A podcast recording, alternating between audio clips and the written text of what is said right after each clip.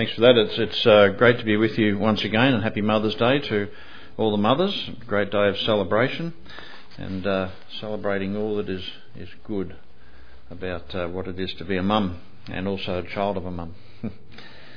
I know that next week there's going to be a time in the service where I'm going to catch you up on Sophia Think Tank and what's happening with Bible Society and what I'm doing for them at the moment. So I look forward to that. On the home front, it's wonderful. This is a weekend, of course, when various aspects of our family are all gathered together. We've moved to Mooroolbark since I was with you, so we're going further and further out. When I started here, we lived in the city and then Ringwood East, and now we're out in the country. And the beautiful view we have, and we have a couple of porches out the back that look out over the Dandenongs, and it's we get the same view actually that we had in the city but a lot closer. In the city we could see the three towers from our apartment window, and from Mooroolbark, of course, we're just about under the three towers, so it's very nice. But we got some wonderful news just yesterday from our son, who lives in America, lives in Florida. And they Skyped us and got us all around the computer. And at one time, Benji, my son, he and his wife Shelby are there, and I said, "I want to show you a picture that I took recently." He held it up to the camera, and it was a picture of that simply said "pregnant." It was the results of a pregnancy test, and so we've got another grandchild on the way, which we're thrilled about. It's their first and our 14th. So, thanks for asking. Only 14. Yeah, we've still got a couple of others to go, so see what happens. Talking about Micah. Last week we started the series in Micah, and I said that he was a prophet who was called by God to be speaking to Samaria and to Jerusalem, and they were the capital cities of Israel and Judah. And these capital cities, as so often is the case, were representatives of these two nations. Micah is speaking to the two nations, or the two cities, around the 8th century BC, and he was a contemporary with other prophets that are well known. He was contemporary with Isaiah and Amos, Hosea and Judah, and that in itself tells us that he was somebody who, or that God was at this particular time very concerned about how things are going, and he sent a whole lot of people to talk into the situation. One of the things that God is concerned about, he says, "My people, you've sold your souls. Justice was for sale. Truth depended on what you can afford. Spirituality was determined by your ability to pay." These are the sorts of things that were going on. And leaders were using their power and their privilege to take advantage of the poor and mislead the people along the way. So God is not very happy about what's going on in his cities. So God raises up Micah, sends him into that situation, a prophet from a country town that was just southwest of Jerusalem. In this particular sermon today, I want to look at two things. I want to first of all look at the character of God that lies behind this prophecy. You read through this book, and you might wonder what on earth's happening here, and a bit concerned about some of the language, bloodthirsty language. God is really angry. I want to look at the character of God that lies behind what is going on in this passage, and then I'd like to spend a few minutes applying that to what it is to be a mum, the character of mothering today, and that's already been raised in a couple of the testimonies, and that's good. The character of God, first of all, as portrayed by Micah. The key verse of Micah is the verse that has been picked out by the Micah challenge, and it's a challenge to us as God's people to value what God values, and we're going to be talking more about that next week. But Micah chapter 6 and verse 8 is this key verse, and it says, "He has shown you, God has shown you people what is good. What does the Lord require of you?" In other words, what is really valuable to God? "To act justly, to love mercy, to walk humbly with your God." So justice and mercy and faithfulness. Walking humbly with God is all about faithfulness. What God requires of his people, though, is nothing short of what he requires of himself. He is a God of justice. He is a God of mercy. And he is a God who is faithful to all he is. And so God doesn't call his people to be anything other than what he is. God calls his people to be just like him for many reasons. One of the reasons is so that he can be well represented in the world today to all of the nations.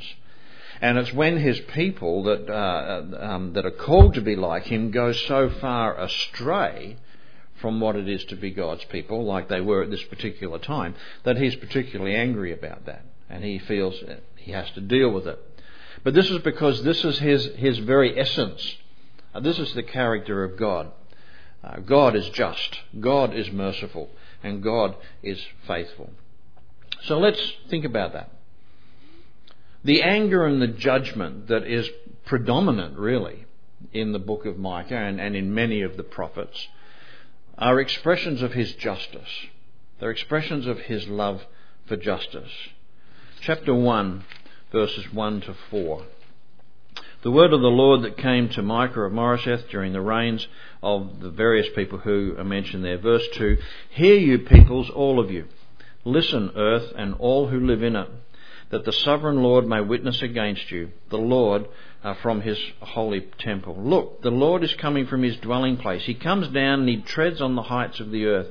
The mountains melt beneath him. The valleys split apart like wax before the fire, like water rushing down a slope." God is seen here as coming from heaven in anger.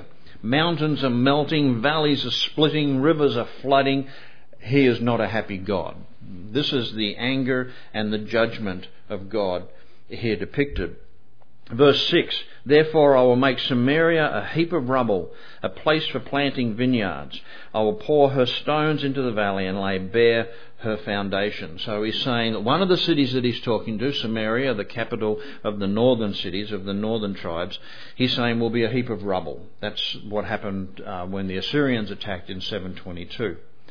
And then in chapter 3 and verse 12, he says, "Therefore, because of you, Zion," that's Jerusalem, "will be ploughed like a field. Jerusalem will become a heap of rubble, the temple hill, a mount overgrown with thickets." And so Jerusalem will also be a heap of rubble. So both of the cities that he's talking to, Samaria and Jerusalem, because of God's anger and judgment, God is saying through his prophet, they're going to be mounds of rubble. Happened in 722 for Samaria and 586 under the Babylonians for Jerusalem. And so these things came true. This actually happened after it had been prophesied.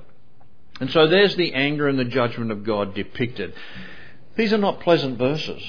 These are not pleasant verses for us to read and to reflect upon on this wonderful Mother's Day. But God is here depicted as an angry God. But notice that it's springing from his desire for justice in a deeply unjust society. Chapter 2, verses 1 and 2. "Woe to those who plan iniquity, to those who plot evil on their beds. At morning's light they carry it out because it is in their power to do it. They covet fields and they seize them, houses and take them. They defraud people of their homes, they rob them of their inheritance." God is here saying the situation that I'm angry about is that you people are planning wrongdoing. You're sitting around planning how you can rip everybody off. They're plotting it on their beds. Before they go to sleep, they lie down and they think, what sort of wrongdoing will I do tomorrow? Who will I rip off tomorrow? What houses will I take? What fields will I acquire? Simply because it is in my power to do it. Well, that's a terrible abuse of power. And that's what God is hearing from these people. They're plotting it on their beds. They're carrying it out the next day. They're getting land and houses because they want them and because they have the power to do it. Chapter 3, verse 9. "Hear this, you leaders of the house of Jacob, you rulers of the house of Israel, who despise justice and distort all that is right, who build Zion with bloodshed and Jerusalem with wickedness. Her leaders judge for a bribe, her priests teach for a price, and her prophets tell fortunes for money. Yet they lean upon the Lord and say, 'Is not the Lord among us? No disaster will come upon us.'" God is here saying that you leaders are despising justice and you're distorting what is right. Now remember, this is coming from a God whose basic character is justice, and he's not seeing it in his people. They're guilty of bloodshed, they're guilty of bribery, they're guilty of evil economics, and they encase it all in their religion. That must have been very hurtful to God. They're carrying all this out and they're saying, we're going to be okay, God is amongst us. We're going to be okay. We can rip everybody off. We can treat, we can be guilty of bloodshed. God is amongst us. Nothing will happen to us. You read in Jeremiah, much later than this, for a fuller picture of the essence of the character of the people in Jerusalem, saying God is amongst us. Nothing's going to happen. The Babylonians won't be able to get us. And God is hearing this sort of stuff, and he's angry about it. Their leaders are guilty of these things. Chapter 6, verses 11 to 12. The bloodshed finishes in a minute, so just bear with me. Chapter 6, verses 11 to 12. Shall I acquit a person with dishonest scales, with a bag of false weights? Her rich people are violent, her inhabitants are liars, and their tongues speak deceitfully. And so their business leaders are no better than the other leaders that have been talked about. They've got dishonest business practices. Their lies and deception are predominant, and they're mixed with their abuse of their wealth. These are the things that God is seeing amongst his people. Chapter 7, verse 1. What misery is mine! I am like one who gathers summer fruit at the gleaning of the vineyard. There is no cluster of grapes to eat, none of the early figs that I crave. The faithful have been swept away from the land. Not one upright person remains. Everyone lies in wait to shed blood. They hunt each other with nets. Both hands are skilled in doing evil, and the ruler demands gifts. The judge accepts bribes. The powerful dictate what they desire. They all conspire together. The best of them is like a briar, the most upright worse than a thorn hedge. The day of your watchmen has come, the day God visits you. Now is the time of their confusion. Do not trust a neighbour. Put no confidence in a friend. Even with the woman who lies in your embrace, be careful of your words. For a son dishonours his father. A daughter rises up against her mother. A daughter-in-law against her mother-in-law. Your enemies are the members of your own household. This is a picture of all of society breaking down. Not one upright person remains. The rulers are corrupt, the political system. The judges are corrupt, the judicial system. Neighbours and friends can't be trusted. Community has broken down. Your marriage partner, your children, your in-laws, all of family has broken down as well. All of the pillars of society, politics, judicial system, community, family, all of the pillars of society are corrupt within this at this particular time amongst God's people. God is angry at the way all of society is corrupt with the abuse of power and the flow-on effect that this has to all of the elements of the cities. He is coming in judgment because he sees great injustice and has to be addressed. That's the character of God lying behind the judgment and the anger that we see dotted throughout the book of Micah. But there's another story. There's a story of mercy. Because God is a God not only of justice, but God is a God of mercy. Chapter 2, verse 12. I will surely gather all of you, Jacob. I will surely bring together the remnant of Israel. I will bring them together like sheep in a pen, like a flock in its pasture. The place will throng with people. One who breaks open the way will go up before them.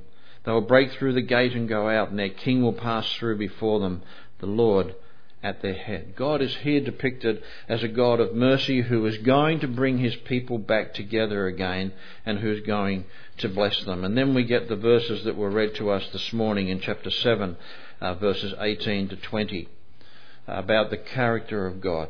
He will bring his people back together again. He will do this. Why? Because his character is a character of mercy. And so how is that expressed? Well, it's expressed in pardon and forgiveness. We had those verses read to us. There is wrongdoing going on. There is great injustice going on. But God, because He's a God of mercy, is willing to both pardon and to forgive. He won't stay angry forever, these verses tell us. He doesn't hold grudges. He delights to show mercy to even to the people who are involved in the wrongdoing. He is a God of compassion. He is a God of love. All of those characteristics come through the chapter 7, verses 18 to 20. You see, the first picture of God is that God is into social justice, so that things that are not right are addressed and are corrected and justice overcomes. God is into social justice, but He's also into social mercy. He is also into to social grace, if you like, where He's a God who delights to show mercy, so that even wrongdoers are loved into doing what is right, righteousness. He is a God of mercy. He is this way because His essential nature is one of mercy, and He must be faithful to who He is. And that brings us to the third characteristic of God that we see lying behind this. Yes, He's a God of justice, and He gets angry. He comes in judgment upon the sort of injustices that we see right across the book of Micah. But He's a God of mercy, who comes willing to restore, willing to forgive, willing to love with compassion. And that's because He's a God of faithfulness. Chapter 4, verse 9. Why do you now cry aloud? Have you no king? Has your ruler perished? That pain seizes you like that of a woman in labour. Writhe in agony, daughter Zion, like a woman in labour, for now you must leave the city to camp in the open field. You will go to Babylon, and there you shall be rescued, and there the Lord will redeem you out of the hand of your enemies. But now many nations are gathered against you, and they say, let her be defiled, let your eyes gloat over Zion. But they do not know the thoughts of the Lord. They do not understand His plan, who gathers them like sheaves to the threshing floor. Rise and thresh, daughter Zion, for I will give you horns of iron. I will give you hooves of bronze, and you will break to pieces many nations, and you will devote their ill-gotten gains to the Lord, their wealth to the Lord, all of the earth. God is here saying that they're going to suffer from some pretty horrible things. They're going to suffer exile in Assyrian cities and Babylonian cities, go through some pretty horrible stuff. But in the midst of all of that, God is faithful to His promises of restoration, His promises that will fulfill His plan of well-being, His plan of shalom for the city of Jerusalem especially. This comes out in Jeremiah 29. I've preached on that passage here before, and I'm sure it's a passage that many people have spoken on in this place. But Jeremiah 29 is a letter to the exiles in Babylon many years later, after 586, and they're there in the midst of exile in Babylon, and God comes to them and says, look, you're going to be here for 70 years. Quite different to what the false prophets were saying, who were saying, just wait, don't unpack your bags, you'll be back very soon. Jeremiah comes to them and says, no, you're going to be there for 70 years. And so settle down and become a part of the city for the well-being of Babylon. But then in chapter 29, verses 10 to 15, God, through His prophet Jeremiah, says, I know the plans I have for you. I haven't forgotten you. You're going through some really hard times, but I know the plans. Plans of restoration. Plans to make you great again. And that's what Micah is here saying many years before that. Saying God knows His plans. God remembers His plans. God is a faithful God. At times when we're in the midst of hard times, we question that, don't we? We wonder, does God remember what He's doing? What He's promised? And Micah is here saying, in the midst of all the mess that's going on, God knows. He is faithful. And of course, in chapter 5, verses 1 to 4, the ultimate result of His faithfulness will be found in the coming of Christ to Bethlehem Ephratah. In those verses, in chapter 5, verses 1 to 4, we have the prophecy that Christ is coming, that a saviour, a king, will be born in Bethlehem Ephratah. And so the great fulfilment of God's promises, of God's plan for his people, for us, is the coming of the Messiah to Bethlehem so many years later. God hates injustice because he is faithful to who he is.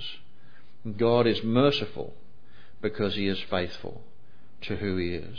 Our confidence is in a God of justice and mercy because he is a faithful God. Chapter 7, verse 7. But as for me, I watch in hope for the Lord.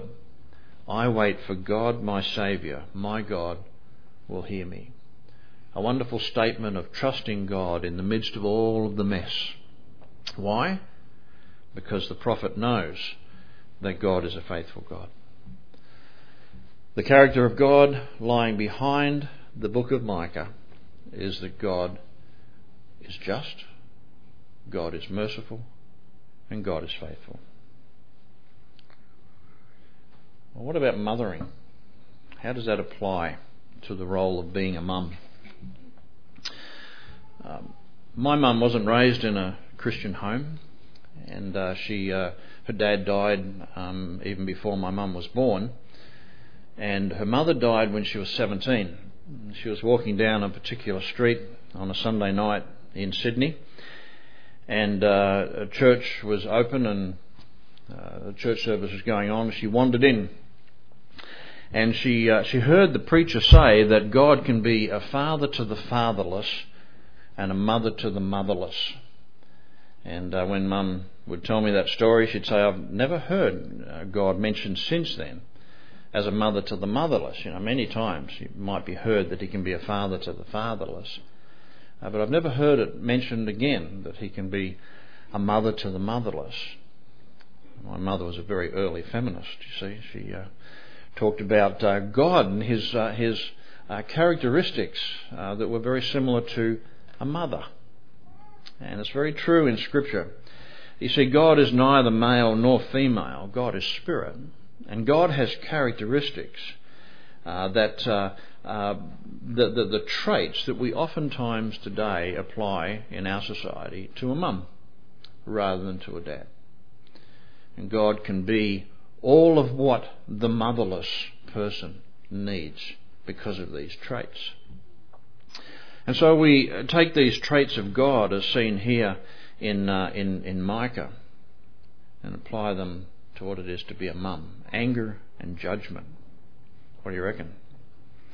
Nothing like a mother when she senses that her child is being wrongly treated. Heaven help the abusers.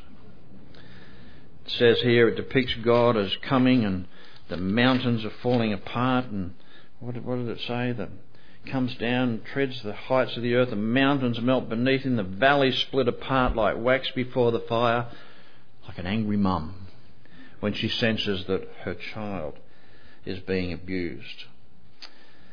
When I was on council in the city of Melbourne, part of my portfolio was to look after childcare centres. And there was a time in the city of Melbourne where it was the city was questioning whether some of their childcare centres that were run by the council should be privatised and given over to private providers. And there was some outraged mums, some childcare centre mums related to them because their children attended them, who were ropeable that this might happen.